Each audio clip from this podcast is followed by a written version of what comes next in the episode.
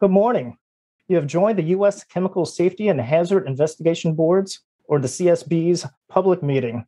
We will now begin this meeting with Dr. Katherine Lemos, the chairperson and CEO of the CSB. Welcome, and thank you to everyone that has joined our quarterly public meeting. These meetings are a great opportunity to provide an update on CSB activities and progress since our previous meeting in April. This is our first virtual public meeting, though we did have a successful virtual board meeting in May to close out the Aghorn investigation. I look forward to continuing in this medium and also look forward to the time when we can safely meet in person.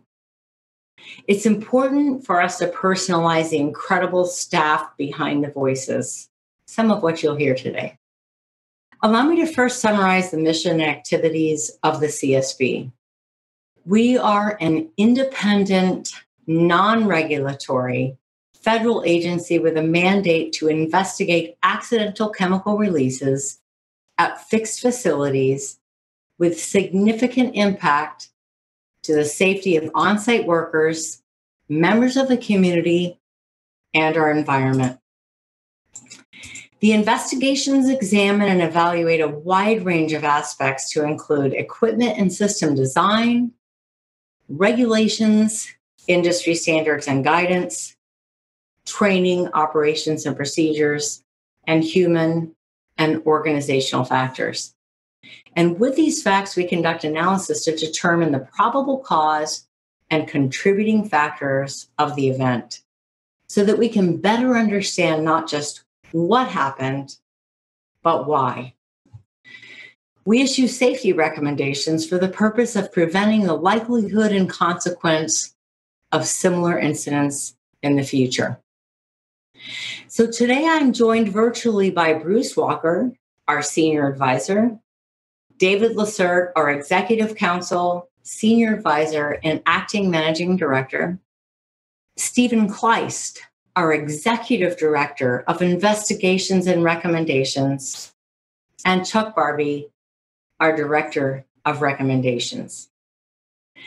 Now, Executive Director Klejst is calling in from LaPorte, Texas, supporting our deployment team, and we thank him for his dedication to our mission and to our public meetings.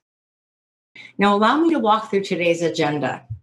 After my opening, we will hear from Acting Managing Director Lacerte, who will provide some administrative updates on the agency, as well as our anticipated schedule of product delivery over the coming several months. I know this is important to everybody. Executive Director Klejst will introduce a new safety product being released today, which I'm very um, enthusiastic about. And then Director Barbee will highlight a sample of key recommendations we have recently closed. As with previous meetings, I will have questions to highlight the Im- impact of the safety action and why I supported the staff's recommendation for their for my vote. So in opening, I have several topics to cover. I'd like to start by reviewing the purpose of today's public meeting,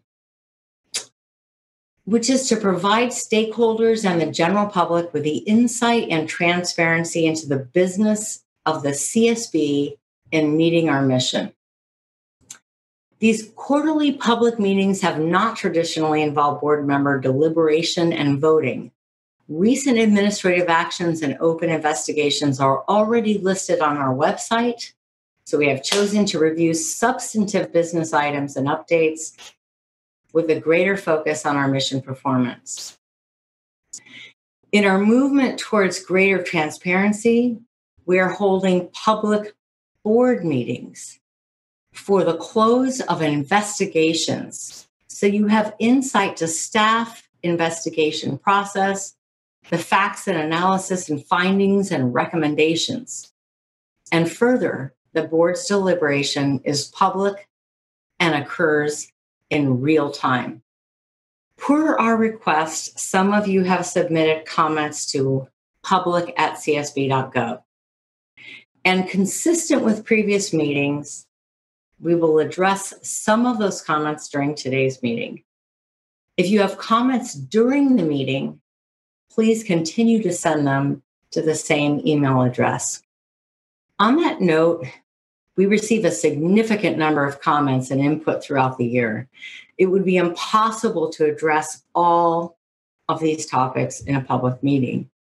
And in most cases, we've responded by scheduling virtual meetings with the individual stakeholder or groups that raise suggestions, concerns, and in many cases, requests for further support of the CSB's mission. How can we help you? We will continue with this practice as a productive medium for dialogue on the range of really quite complex issues. I want you to know that I am listening. We, as the leadership team, are listening. We appreciate your comments and input and trust that you will continue to provide it for the good of the CSB and the safety of our nation. I'll now address the topic of recommendations. Many of you are already aware of the significant progress and improvement we have made in fiscal year 2021 in advancing recommendations from previous investigations or safety studies.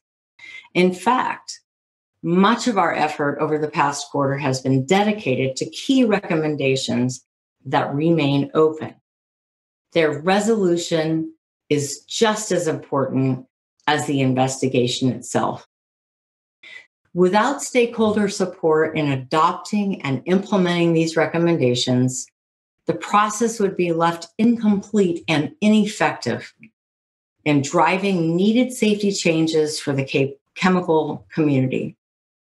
And for this reason, we have been highlighting recommendation status changes over the past year in our public meetings. Many recommendations require a significant amount of work and investment on the part of CSB staff, the recipients, and the stakeholder community. And we appreciate all of your efforts. To date in fiscal year 2021, we have issued nine new recommendations and advanced 47 recommendations, of which 28 have been closed with successful outcomes. This is an increase up from fiscal year 2020, which yielded no new recommendations, 15 advanced, of which four were closed with successful outcomes. These advancements occurred late in fiscal year 2020 during my tenure. So I want you to know how diligently we're working on our mission performance. All recommendation status changes are voted on the board, and a critical role for board members is to advocate for our top priority recommendations likely to yield the most impact in safety change. So before I turn the meeting over to Acting Managing Director Lacerte, I'd like to point out a video we posted on the CSB website Tuesday. It's a message from me as the CSB's chairperson and CEO that outlines our priorities to meet the mission of our agency, commitment and advances in enhanced transparency, and our commitment to remain independent and objective throughout the investigative process. These priorities and commitments have remained consistent for the past year and have been communicated in every possible medium. With that, I would like to turn the meeting over to Acting Managing Director Lacerte. Mr. Lacerte, please proceed. Thank you, Chairman Lemos. As the chairman has stated, my name is David Lacerte, and I serve as Senior Advisor and Executive Counsel, and I'm also continuing to fill in as Acting Managing Director. I'd like to first start off with staffing. Uh, we recognize the importance of a career acting managing director, for which we plan to begin the recruiting process shortly after completing our current wave of filling four investigator positions. We have received a large number of applications for this round of investigative hiring. We hope to narrow the field shortly after bring and bring a number of investigators on board from this applicant pool. We do plan on another applicant pool after another round of hiring at a more junior grade. Although the CSB has attempted to maintain a team of generalists who can respond to any incident, the agency is making further efforts to diversify experience and background during the subject matter expert review period. This is an effort undertaken with feedback from stakeholders to form a more diverse skill set among investigative teams for the increasingly complex missions before the agency, an approach which has been very successful at the CSB in previous years. Additionally, we will be posting and hiring a significant number of support positions in the fields of procurement, human resources, legal, and other key areas which we will address following our highest priority of hiring that is, the mission staff vacancies. The mission staff includes both investigators and recommendation specialists working together as a team to affect safety change. Of course, we also have several prospective board members, which we may be onboarding in the coming months. We are grateful for the attention from President Biden in recognizing our need for additional board members and we are also thankful to the United States Senate for fulfilling their duties throughout the confirmation process this morning. In the meantime, the CSB continues to meet our mission of driving chemical safety change. The challenges of continuing to move forward in the face of COVID-19 pandemic were noted by the Inspector General in last year's Management Challenges report. We are pleased to highlight that the CSB has deployed staff to seven incidents in the previous calendar year, a sharp rise after making four deployments in each of 2018 and 2019. Additionally, the CSB has deployed to another three incidents in the current calendar year. That is a sharp contrast to some of our federal colleagues. For example, for one regulator, inspection figures in fiscal year 2020 dropped 34% from a relatively steady average over the prior five years. The lean and agile nature of our agency has enabled us to be better equipped to navigate through the challenges of this pandemic. All investigative staff and many support and management positions are now fully remote. Recruitment of the bulk of our workforce may now be done on a nationwide basis, which strengthens our applicant pools, adds geographic diversity, and allows us to better reach our goals in equity and inclusion. The design of our post pandemic workforce is still in progress as we consult the recently issued and still evolving guidance from OPM and OMB. We are mindful of our priority on safety. We also seek advantage, seek to take advantage of the options in this new worldwide environment become even more efficient and effective in meeting our mission. The credit in our success stories in the face of this pandemic belongs to the efforts of the investigative staff and the support personnel who work behind the scenes to keep them in the field. I commend the staff as this, as this is hard work in tough environments and away from their families. Thank you. There is also plenty of room for improvement in our agency. We need to do a better job of timely finalizing investigative files and accompanying recommendations. A primary driver of this has been turnover of investigator positions and the learning curve of a new investigator inheriting an older file. I'm happy to report that all files have an assigned investigator in charge and that we are diligently working toward closing all active investigations. Moving on to our anticipated schedule of product delivery, you can expect two board meetings to close investigations in the August and September timeframe. The 2019 tra- tragic explosion and fire at AB Specialty Silicones in Illinois claimed the lives of four workers and seriously injured another. The fatal fire in 2020 at the Evergreen Packing Mill, Packaging Mill in Canton, North Carolina, tragically resulted in the deaths of two contractors. Additional information on these incidents can be found at csb.gov, and we look forward to bringing the investigations before the board for a full public board meeting. Our public board meeting in May was the first CSB meeting in several years to present investigations for vote for the board in an open and transparent public meeting. As the chairman mentioned, this new level of transparency can be expected moving forward as we now close investigations in full view of the public. One topic we've been asked about frequently is how we intend to use and share the incident data we've received directly via the National Response Center. This initiative is a constant work in progress, and we are continuously analyzing how the data will inform our deployments, our critical drivers list, safety product options, and advocacy priorities. To address the many events that meet our reporting criteria, we are revisiting a range of products to maximize our assignment of resources, as well as the safety outcomes from those events. An all or nothing approach for investigation and deep review leaves a gap for more analysis and a wider broadcast of lessons learned in incidents which do not meet launch criteria. Adopting an approach to include additional products, such as what is seen at the NTSB in the incident brief model, would provide an opportunity for additional influence and gains to our mission without impacting our full deployments and investigative reports, as voted on at our open board meetings. I'm working diligently with Executive Director Klejst on how to best capture the right level of information, prioritize our efforts, how to phase in and resource these new activities, which will yield additional safety understanding, safety products, and safety recommendations. As I have mentioned, the CSB has launched deployments for full investigations at a rate of 150% of the historical average over calendar years 2020 and 2021, even in the face of the pandemic. The CSB anticipates continuing this aggressive approach to accomplishing our mission. In the meantime, our top priority is to complete our backlog of open investigations while attending to new investigations. I'd like to make a note regarding an operational update in the external company review of pre decision investigation products.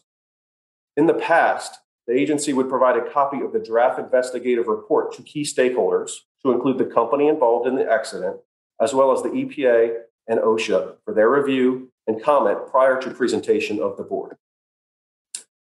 Policy moving forward will be a default position to only provide the factual portion of the report to these external stakeholders prior to board review. There will be situations which warrant a more detailed review by the owner operator or other stakeholders, especially if there is specialized information, use of technology, or resources which will enhance the understanding of the investigative team. In fact, we currently already seek input from independent subject matter experts in a variety of fields and disciplines in some reports. This position is a change from CSB operations in recent years, but it better reinforces the independence of our investigative team from the stakeholders in which we engage. This approach also allows the agency the flexibility to incorporate valuable information from them on a case by case basis.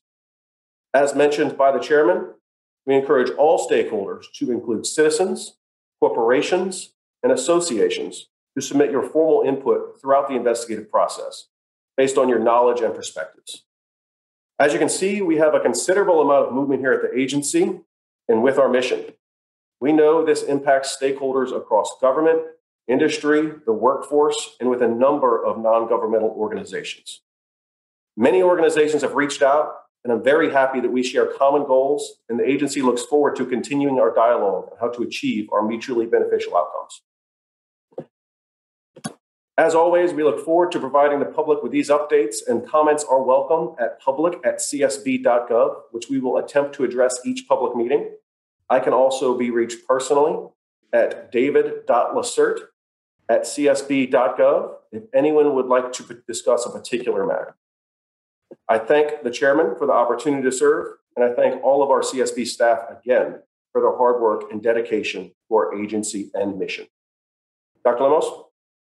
Thank you. As um, acting administrator, acting managing director David Lacerte mentioned, we are looking to close two investigations over the coming two months. Executive Director Klejst and his team have been diligently working to refine the internal review process, which will allow us to close investigations at a more efficient pace moving forward. I sincerely appreciate these critical efforts. Thank you, Director Klejst. I'll now hand the meeting over to Executive Director of Investigations and Recommendations, Mr. Klejst. Thank you, Chairman Lemos. Thank you, Mr. Lacerte. The recommendations team has been working aggressively to review and assess responses from recommendation recipients. I would like to take this opportunity to thank the recommendations and for their hard work to advance safety in the chemical and petrochemical industry. Today, we are going to highlight five recommendation status changes recently adopted by the board. Director Barbee will present this information to you. Director Barbee, please proceed. Thank you very much, Executive Director Klejst. As previously stated, we'll be highlighting five recommendations that were issued from the CSB safety or hazard study and three CSB investigations. They are from the oil site safety hazard study, we will highlight the EPA's implementation of R1. From the Arkema Inc. plant, a chemical plant fire investigation, we will highlight Arkema Incorporated's implementation of R3. From the Pryor Trust fatal gas well explosion and fire investigation, we will highlight the American Petroleum Institutes, or API, uh, implementation of R6, as well as Pason Systems Corporation's implementation of R16. And lastly, from the California refinery fire investigation, we will highlight the state of California's implementation of R21. So without further hesitation, let's begin with the oil site safety hazard study, sometimes referred to as the Teens and Tanks study. All right, for an incident summary. On October 31, 2009, two teenagers aged 16 and 18 were fatally injured when a petroleum storage tank exploded in a Royal Oil Field in Carnes, Mississippi. Six months later, a group of young adults and teenagers were exploring a similar tank site in Weleetka, uh, Oklahoma, when an explosion and fire fatally injured one individual. Two weeks later, a 25 year old man and a 24 year old woman were on top of an oil tank in rural New London, Texas, when the tank exploded, fatally injuring the woman and seriously injuring the man. In April 2010, the CSB initiated a hazard study into the cause of these tragic incidents. All three incidents involved rural unmanned oil and gas storage sites and lacked fencing and signs warning of the hazards, which might have otherwise deterred members of the public from using them as places to gather. The CSB identified 26 similar incidents between 1983 and 2010, which resulted in a total of 44 fatalities and 25 injuries as a part of this hazard study. All of the victims were 25 years of age or less. As a part of the hazard study, the CSB also reviewed a number of environmental statutes relevant to oil and gas production, including the Clean Air Act, the Clean Water Act, the Comprehensive Environmental Response Compensation and Liability Act, the Resource Conservation and Recovery Act, and the Toxic Substances Control Act for provisions related to protection of human health.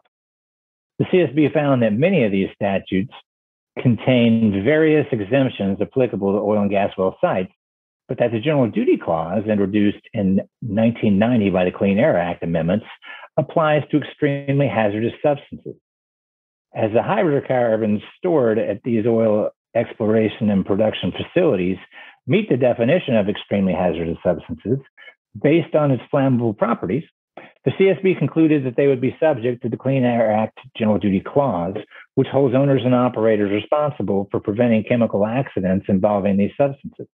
Consequently, the board voted to issue a recommendation to the EPA to publish a safety alert directed to owners and operators of exploration and production facilities with flammable storage tanks, advising them of the General Duty Clause responsibilities for accident prevention under the Clean Air Act. So the number of recommendations uh, that were issued during this hazard study were six, and only three of those, including this one, um, remain open. The number of recommendations that were issued to the EPA was one, and so this is going to close them out. The highlighted recommendation here is recommendation number 2011 2011 H XX 1 R1, and it reads Publish a safety alert directed to owners and operators of exploration and production facilities with flammable storage, storage tanks, advising them of their general duty clause responsibilities for accident prevention under the Clean Air Act. At a minimum, the safety alert should A, warn that storage tanks at unmanned facilities may be subject to tampering or introduction of ignition sources by members of the public, which could result in a tank explosion or other accidental release to the environment. B. recommend the use of inherently safer storage tank design features to reduce the likelihood of explosions, including restrictions on the use of open vents for flammable hydrocarbons, flame arresters, pressure vacuum vent valves, floating roofs, vapor recovery systems, or an equivalent alternative. C.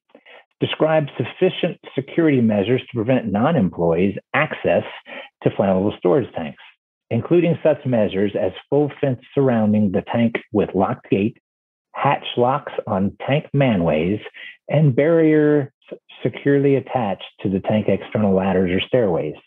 And D, recommend that hazard signs or placards be placed on or near tanks to identify the fire and explosion hazards using words and symbols recognizable by the general public. Hmm. Okay, so now here's what the EPA did to close this recommendation. In March of 2021, the CSB received notification from the, ES, the EPA that its Office of Land and Emergency Management had published a new safety alert entitled Public Safety at Oil and Gas Upstream Facilities, which is EPA 540B20001, dated March of 2021 in response to the CSB recommendation. And had also made it available on its website. The EPA also advised the CSB that this new safety alert was being sent to state and territorial emergency response commissions and to the Indian tribal governing bodies. The safety alert was very detailed and addressed all aspects of the recommendation. As a result, on July 28, 2021, the board voted to change the status to closed acceptable action.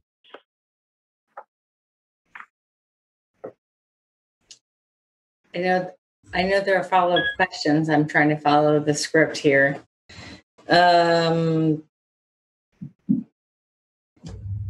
sorry. Um, so, Chuck, I have a few questions for you. Director Barbee.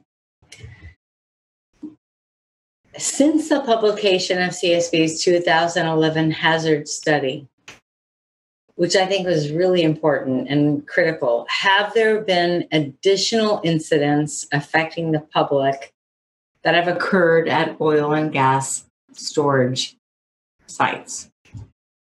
Um, unfortunately, unfortunately, yes, there have.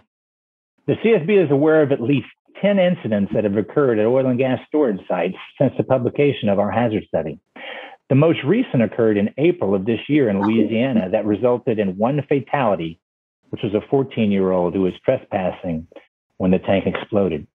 The other nine incidents are described in Appendix B of the EPA safety alert. Three occurred in Texas, two in both uh, in Ohio and Oklahoma, one each in New York and Pennsylvania that have resulted either in fatalities or serious injuries, community evacuations, or releases of hazardous material near residences. So, thank you, Dr. Uh, Director Barbee question next, um, and that was that was great information. Why is the publication of this recent safety alert by the EPA so significant that we chose to highlight it today? Well, prior to the issuance of the EPA safety alert, voluntary guidance, most notably published by the, the American Petroleum Institute, has been the primary method used to communicate the hazards and safeguards needed to protect the public from the hazards posed by these sites. The EPA's safety alert reminds oil and gas facility owners and operators of their existing obligations under the General Duty Clause of the Clean Air Act to identify hazards, design and maintain safe facilities, and minimize consequences of offsite releases.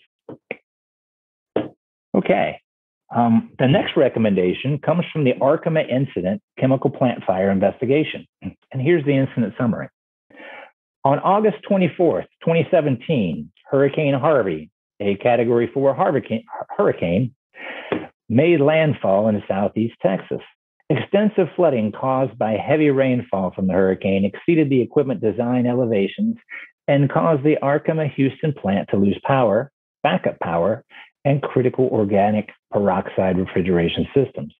Consequently, Arkema used its standby refrigerated trailers to keep the organic peroxide products cool.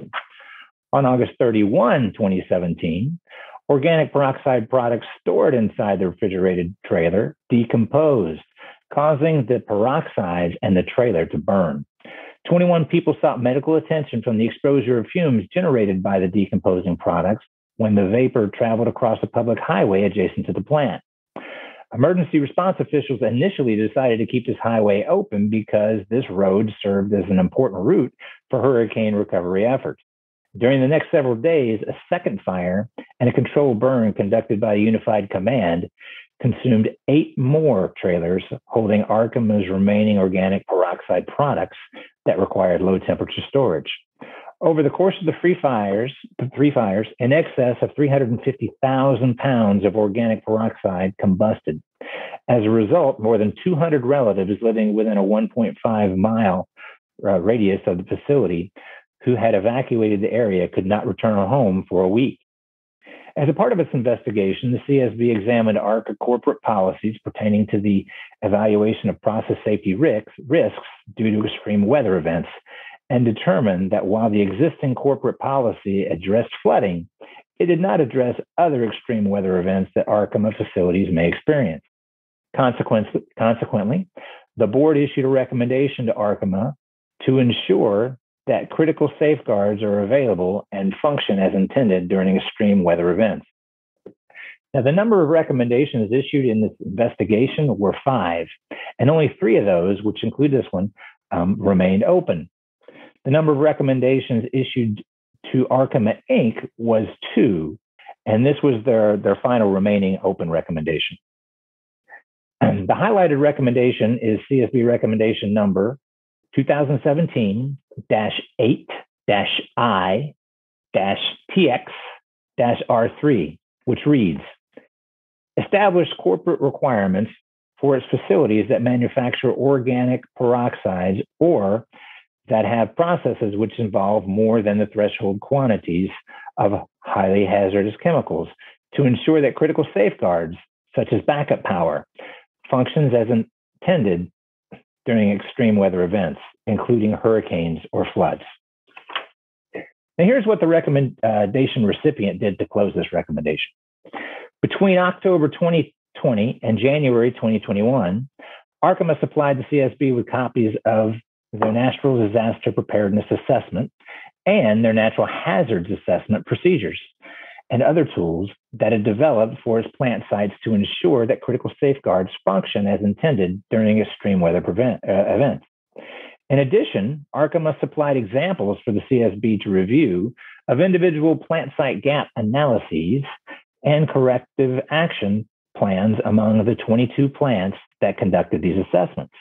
The procedures and supplemental documentation provided by Arkema meet the intent of the safety objectives envisioned by the board, and therefore, as a result, on July 28, 2021, the board voted to change the status to closed acceptable action. Thank you, Director Barbee. So I have a few questions, as always, too. You know me well enough. Um, how did Arkema conduct its natural hazard assessment? Um, evaluated its current facilities conditions against a variety of natural hazards, such as maximum potential height, wind loads, and seismic activity, using a checklist to ensure consistency across all 22 facilities. Natural hazard potentials for all facilities were then scored and ranked. Then appropriate mitigation measures were developed and tracked to completion. Great. I was muting my uh, voice because we have some construction going on there. Um, but I'll unmute. Let's see here. Am I unmuted? Great. Um, were any special techniques used for these assessments besides the checklist? Yes, for lower scoring facilities, publicly available data from the Federal Emergency Management Agency, or FEMA, and the National Oceanographic and Admin- Ad- Atmospheric Administration, or NOAA, were utilized.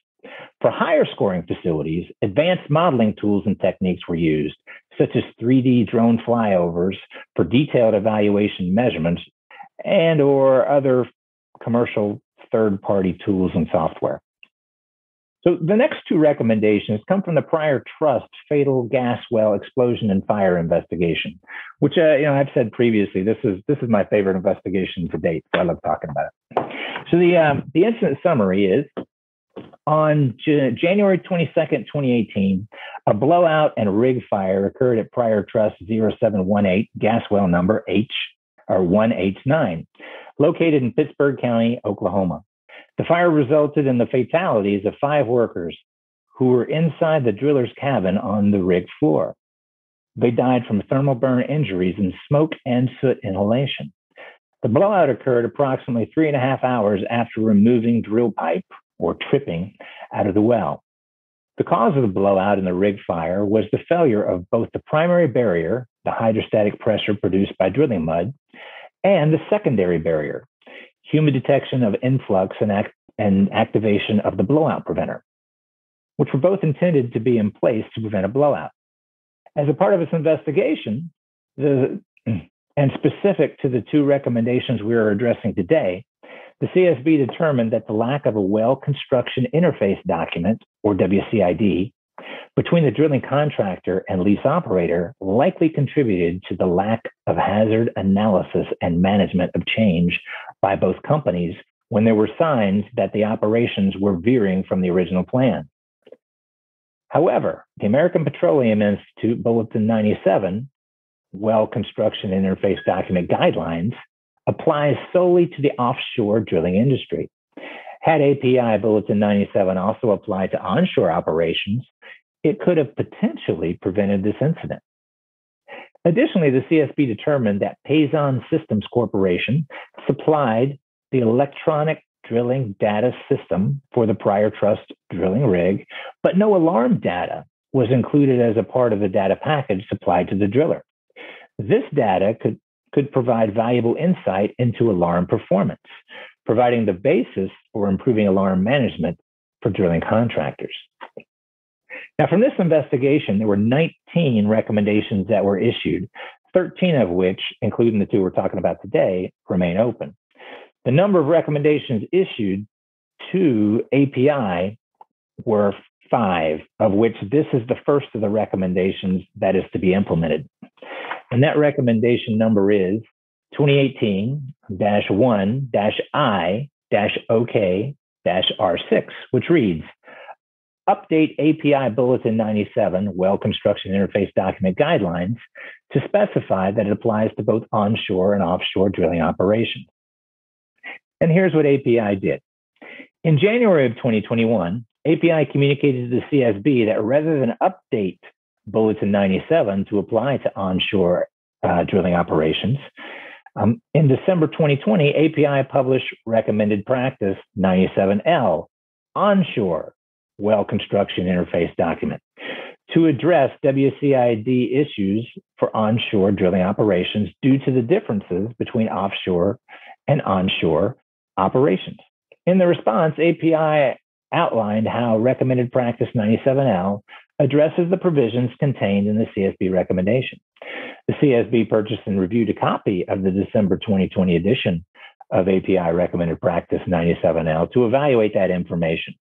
Although API did not extend the scope of 90, Bulletin 97 to include onshore drilling operations as envisioned by the CSB recommendation, API met the intent of the recommendation by issuing a new recommended practice 97L that applies to WCIDs to onshore drilling. As a result, on July 28, 2021, the board voted to change the status to closed acceptable alternative action. well, in, in, anticipation of Chairman Lemos' questions, um, I'm going to answer what I would think would be a good question. Um, so you may ask, why did API why did API issue recommended practice rather than just extending offshore document to apply to the onshore drilling operations? Um, that would be because API and they, and they they explained this when they responded to us. Uh, they thought it was more appropriate to develop a separate document given the the significant difference between onshore and offshore oper- operations. And I mean, when you start looking at it, that includes terminology, environmental conditions, and, and all kinds of things like that. Thank you, Chuck. And- Um, why, why don't you, uh, no, So, yeah. might- I had not intended to not engage in that discussion, Director Barbee, but I really appreciate it because my next question is why did API issue a new recommendation practice rather than just extending its offshore? Thank you for taking up the, the slack for this technical challenge um, to apply it to onshore drilling operations. Oh, and it was, as, as I said, they're just so radically different. They, invo- they in, involve different groups, different terminology, and environmental conditions. So um, it just seemed that, that that was a better way to address the recommendation. Uh, and I appreciate that, Director Barbee. So I thank you for taking up the, the, the technical soak here. Can you provide additional details on what is to be addressed in the new onshore well construction interface document? Yes, ma'am. The well construction interface document serves as a bridging document between lease operators and drilling contractors' safety and environmental management systems to address five provisions. One, it outlines responsibilities for lease operators and drilling contractor personnel. Two, it acknowledges that management of change and risk assessment processes should be used during well construction activities and to address personnel or organizational changes to ensure personnel skill level is sufficient for the applicable position. Three, it provides a means for the drilling contractor to be involved when operational changes or conditions are identified that could require a well activity risk assessment. An example of that is a change from overbalanced to underbalanced drilling or a change that affects a well barrier. Four, it provides a method to align all parties re- regarding drilling, health, safety, and environmental standards and applicable regulatory requirements. And five, it provides a method of communicating stop work authority. And you know what, uh, Director Barbee, I want to appreciate the fact that your background is um, well suited to this topic. Um, having come from, you know, working with BSEE at BSEE, you understand what the regulator challenges are, the regulator responsibility, sorry, responsibilities are, and I, I appreciate that. Um, okay, continue on. Thank you, Chairman. Um, the second um, recommendation that we're going to highlight from the Pryor Trust investigation um, was issued to Pason System Corporation. And the number of uh, recommendations that we issued to them was two, and this was the remaining open recommendation. And its uh, CSB recommendation number is 2018 1 dash Z or dash I dash OK dash R16, which reads Design the Pason electronic drilling data system so that alarm information, including alarm set points, alarm activation log, alarm horn status, which is on or off, and alarm system status, on or off, is provided to customers. And here's what Pason did to close it. In March of 2021, Pason informed the CSB that they released a software enhancement to their electronic drilling recorder, or EDR, software uh, last April that addressed all elements of the CSB recommendation. And they provided the CSB with a copy of the software release notes, which explain the changes that were made. Um, and based on a review, the changes that were made by Pason to its EDR software meets the intent of the recommendation. And as a result, on July 28, 2021, the board voted to change the status to closed acceptable action. So we've got gardening people outside, so you know it's it's just the fact of uh, the fact of working teleworking. Um, so we are now on highlighting Chevron refinery. Or so the questions from the chairman regarding the software change in, in Pason. Why is the acceptable closure of this recommendation significant? There are two primary reasons that the acceptable closure of this recommendation is significant. First, Pason Systems Corporation is one of two companies providing drilling software to the onshore oil and gas industry. So this recommendation has a far reaching impact within this industry segment. Second, now that this recommendation will be acceptably closed, Patterson UTI, which is one of the other recommendation recipients, can use the updated software to provide information needed to assist them in closing out their remaining open recommendations. So, he said, so it's a twofer. Got it. That makes sense. And what specific enhancements did Pason, Pason Systems Corporation make to their software to satisfy the CSB recommendations? Ah, well, the upgraded software now has a, a, new event history feature that stores and displays a list of past events that can be used to determine the alarm system's state and it can be used to reconstruct past events as well as to audit the system use. Okay, so finally, the last recommendation we are highlighting, though arguably the most significant specific to positively driving process safety change, comes from the Chevron refinery fire investigation. And here's the incident summary. On August 6, 2012, the Chevron refinery in Richmond, California experienced a catastrophic pipe failure in a crude unit, causing the release of flammable hydrogen process, or hydrocarbon process fluid, which partially vaporized into a large cloud. 19 Chevron employees engulfed by the vapor cloud escaped, narrowly avoiding serious injury. The ignition and subsequent uh, continued burning of the hydrocarbon process fluid resulted in a large plume of unknown particulates and vapor. Approximately 15,000 people from the surrounding area sought medical treatment in the weeks following the incident. As California's Division of Occupational Safety and Health administers the California Occupational Safety and Health Program and enforces California's process safety management standard established under Title 8, Section 5189 of the California Code of Regulations, the U.S. Chemical Safety and Hazard Investigation Board examined the effectiveness of the Cal OSHA program. The CSB's investigation concluded the following. The California PSM regulation did not effectively establish goals to prevent accidents or reduce risk. Only two of the 14 elements, process hazard analysis and mechanical integrity, of the PSM standard contain some goal setting component. Cal OSHA did not receive sufficient funding to employ a well staffed, multidisciplinary team capable of conducting thorough inspections of PSM covered facilities in California.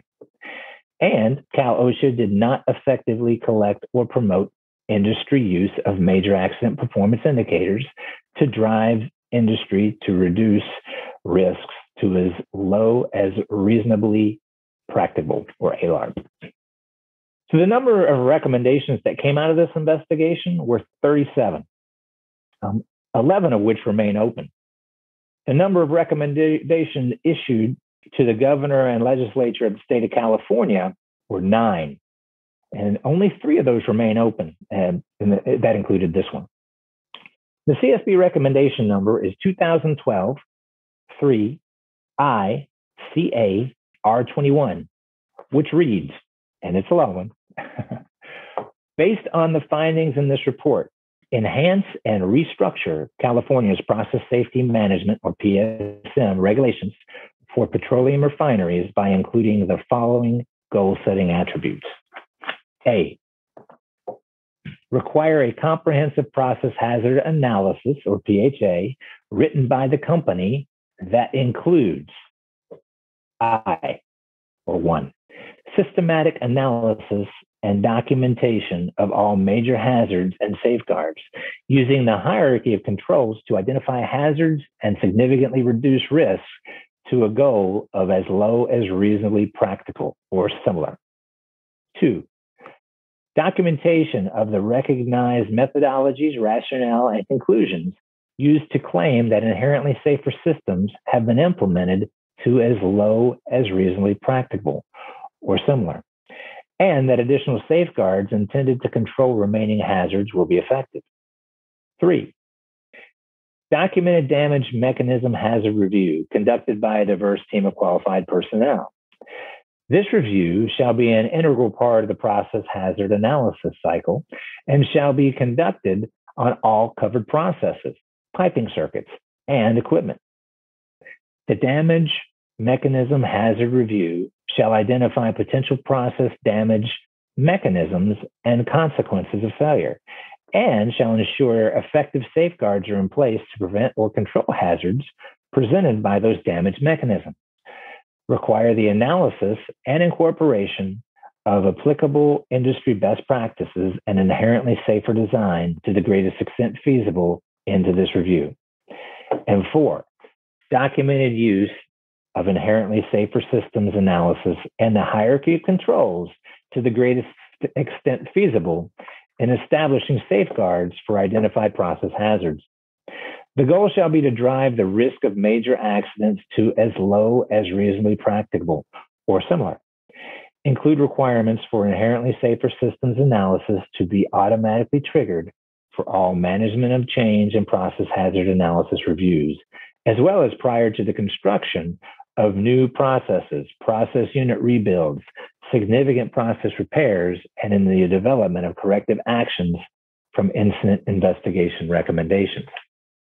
B, require a thorough review of the comprehensive process hazard analysis by technically competent regulatory personnel.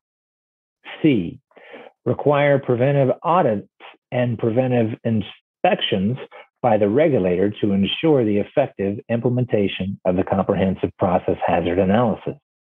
D, require that all safety codes, standards, employer internal procedures, and recognize and generally accepted good engineering practices, or RAGAGEP, used in the implementation of the regulations contain adequate minimum requirements.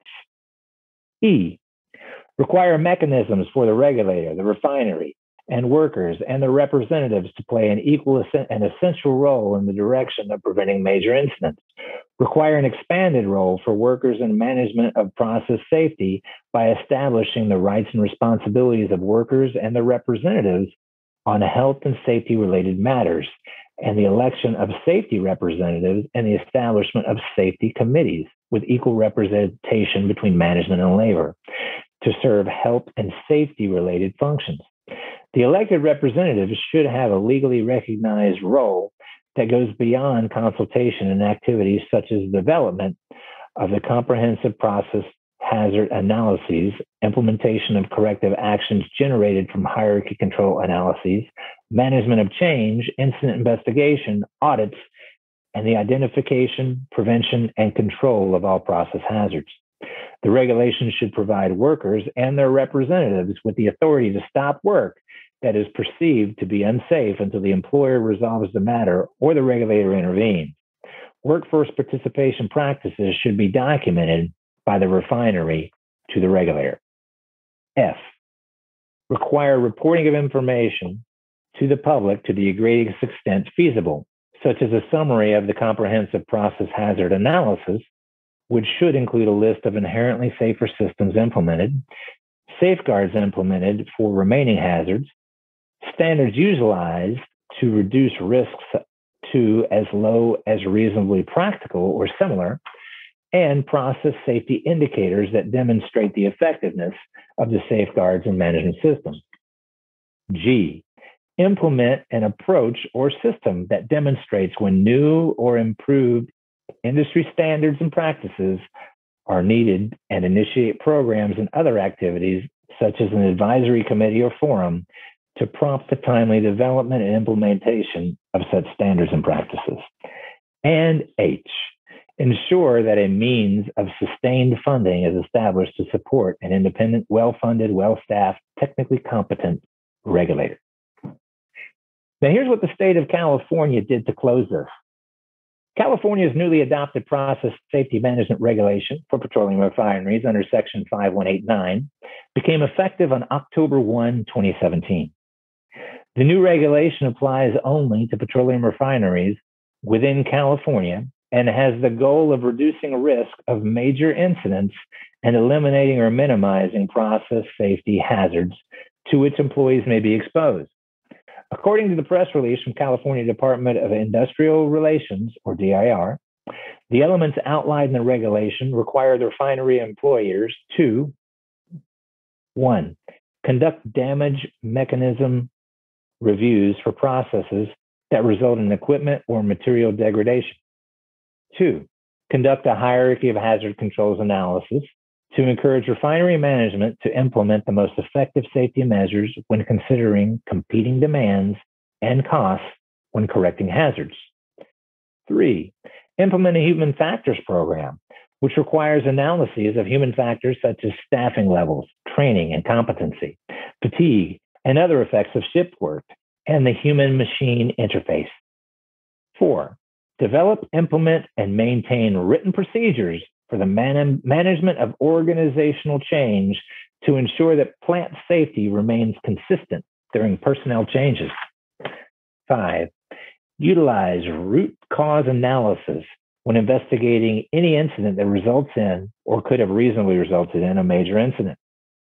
Six, perform and document a process hazard analysis of the effectiveness of safeguards that apply to processes and identify, evaluate, and control hazards associated with each process. And lastly, understand the attitudes, beliefs, perceptions, and values that employees share in relation to safety and evaluate responses to reports of hazards by implementing and maintaining an effective, effective process safety culture assessment program. The new regulation is intended to make California petroleum refineries safer for both workers and surrounding communities. And although California's newly adopted PSM regulations for petroleum refineries does not accomplish everything requested by the recommendation, it is a much more robust regulation that goes a long way toward improving process safety management at these refineries. California's PSM regulation introduces several new management system elements previously identified by the CSB as being necessary for improved refinery safety, including the use of hierarchy of hazard controls, performing damage mechanism reviews, and conducting safeguard protection analysis. The parts of the recommendation, or the, excuse me, the parts of the regulation that were determined to be missing are further addressed in this paragraph. The recommendation requires proactively providing PHA information to the regulator and requires that the information to be reviewed by the uh, that the information be reviewed by the regulator. Though the regulation does not include this requirement, it does require a triennial compliance audit from the employer, as well as provides the authority for the regulator to receive that PHA information upon request. The regulation does not specifically require audits and inspections to be conducted by the regulator, but the regulator already has that authority to implement these programs on their own should they desire to do so. The regulation does not require the public reporting of PSM related information. However, the public already does have the ability to access this information. And lastly, the requirement to implement an approach that determines when new or improved industry standards and practices are needed and initiate programs and other activities to prompt the timely development and implementation is neither practical nor measurable. Any new standard or practice initiated and implemented is assumed to be based upon a need and therefore can meet this requirement. Typically, the need is based on some negative consequence, and the timeliness requirement is relative to the parameters that already exist that allow for the development and implementation of such standards and practices. Though not specifically addressed in this regulation, the requirement all as written already generally exists in practice. So, in summation of the totality of the requirements of the recommendation that are not addressed by the California's PSM recommendation, it appears that there are alternatives that currently exist that allow that the objectives to be generally met. California's new PSM regulation adopted many improvements aimed at making refineries safer for workers and citizens, though a more robust process safety management approach aimed at identifying hazards, implementing inherently safer solutions, and reducing risk to the greatest extent feasible. So, as a result of all that information, um, on July 28, 2021, the board voted to change the status to closed acceptable alternative action. That's a big one. Uh, yeah, that is a big one, Barbee. Um, I have just a few questions for you. Um, can you please provide some insights of the process that the state of California went through to create the PSM regulation for refineries? Yes, ma'am. Um, as you can imagine, the state of California implied a ve- or, uh, employed a very thorough and rigorous rulemaking process to arrive upon the final adopted PSM regulation for refineries. They created a task force to conduct a significant amount of information gathering, as well as interviews, to better understand all the issues that needed to be addressed with the new rule the state of California Occupational Safety and Health Standards Board issued a notice of proposed rulemaking in July 2016, which provided the public, including the CSB, the opportunity to issue public comments on the proposed rule. In September 2016, they held a public hearing to consider revisions to the proposed rule. They held another public hearing in spring of 2017. And then finally, in October of 2017, the new rule was adopted. Thank you, Director Barbee. And I know we're going a little bit long, but I, this is important information. Are you aware of any other states who may be looking to a, adopt this type of rule um, for for refineries? Uh, I'm really glad you asked that question. From the CSB's Tesoro Refinery Fatal Explosion and Fire Investigation, uh, the CSB in 2014 issued similar recommendation to the governor and legislator, legislature of the state of Washington. As a result, they've been working diligently on drafting a similar rule for their refineries.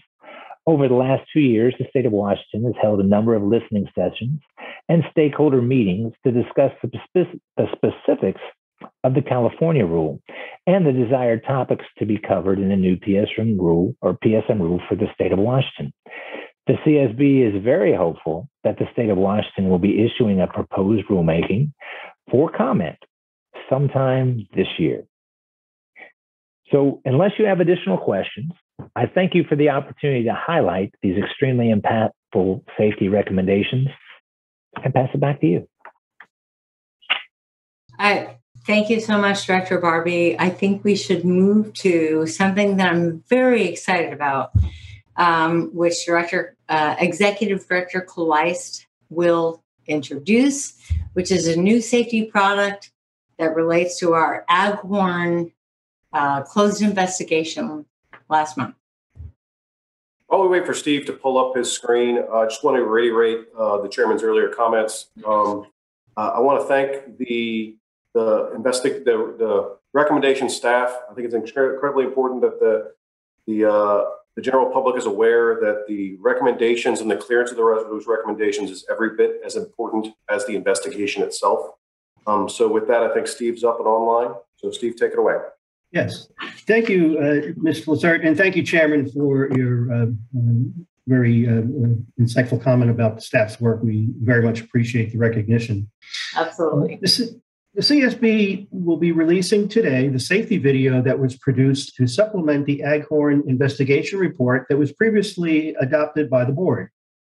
Before we show the animation in the video, I will begin with an overview of the incident.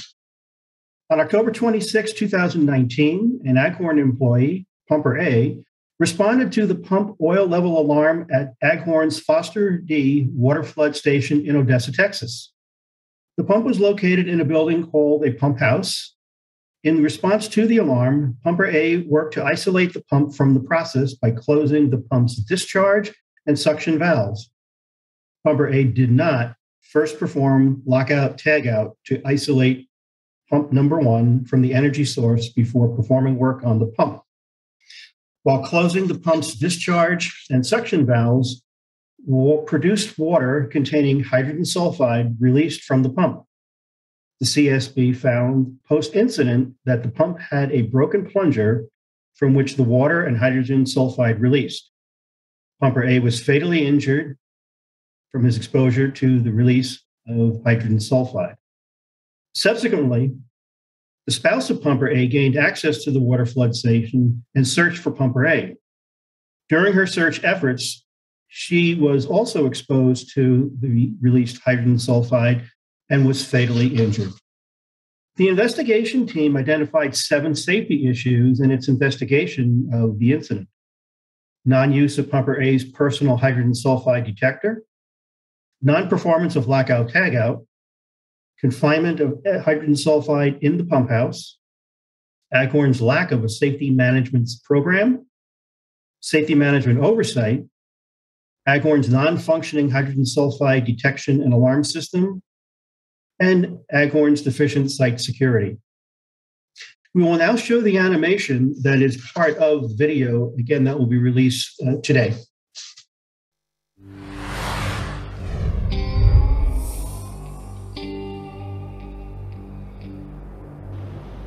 The Aghorn Water Flood Station is used as part of a process to extract oil from underground reservoirs in West Texas.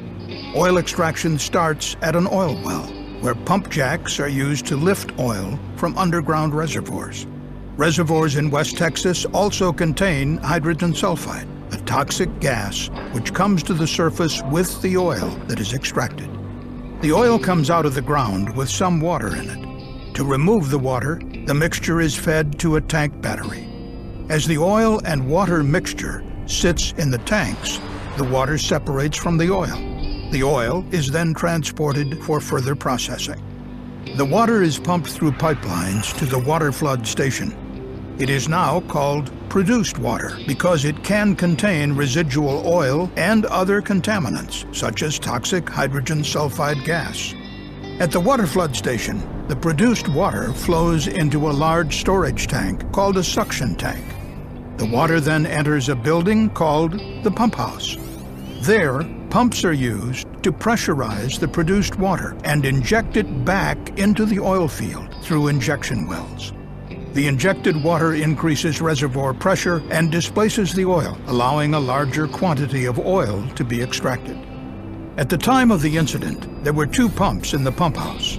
The pump house also contains a control room from which employees run the station. Typically, the station is not continuously occupied. Instead, an Aghorn employee, called a pumper, visits twice per day to record meter readings and inspect equipment. If there is an equipment problem and a pumper is not at the station, an alarm system triggers an automated phone call to the pumper. It is then the pumper's responsibility to acknowledge the alarm and go to the station to determine what is causing it.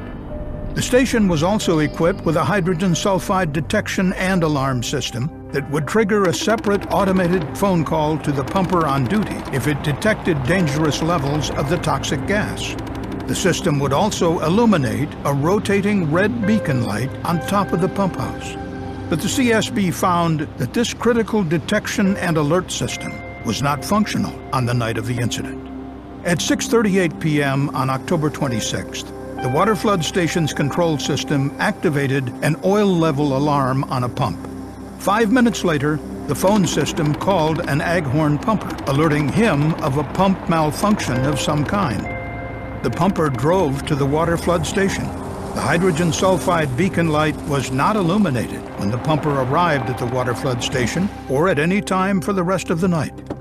The pumper parked near the water flood station, leaving his personal hydrogen sulfide monitor inside his truck.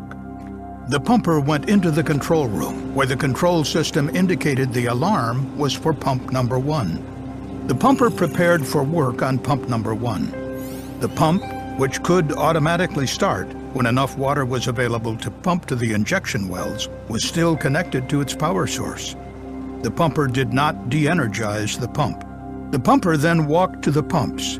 He closed pump number one's discharge valve and partially closed the pump's intake valve.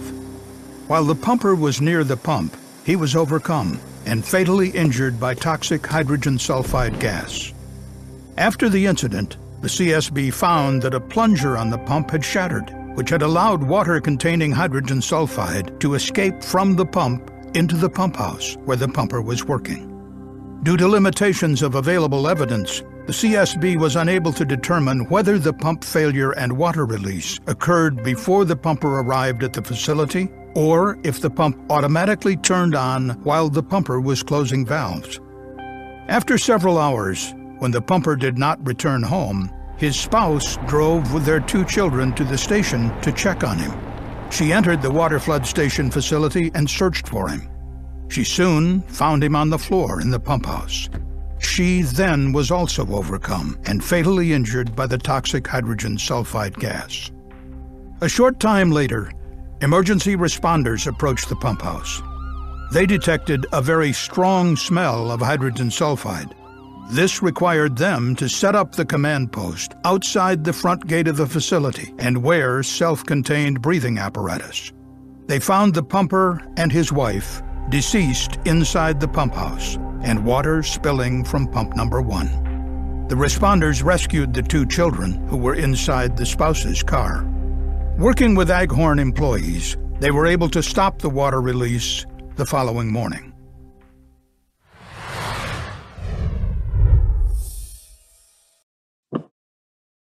Thank you, Mr. Klejst. Uh, I'd like to spotlight the staff uh, in, who assisted in developing this, this short form video and the long form can uh, be found on all CSB outlets. Uh, specifically, Hillary Cohen, Shauna, uh, Shauna Lawhorn, and supervisory investigator of the Aghorn investigation, Lauren Grimm. Uh, Dr. Lemos, this concludes the public meeting, and I invite you to issue any closing remarks, remarks which you may have. I think Dr. Lemos might have a mic issue currently. Um, Uh, her Okay, one minute. There we go. okay. Are we good now? Yes. All right. I want to thank everyone for their attendance at this public meeting and for your attention and support. I also want to thank my senior advisors and our dedicated agency staff for their contributions. All of us share a strong interest in preventing chemical accidents like this one in the future.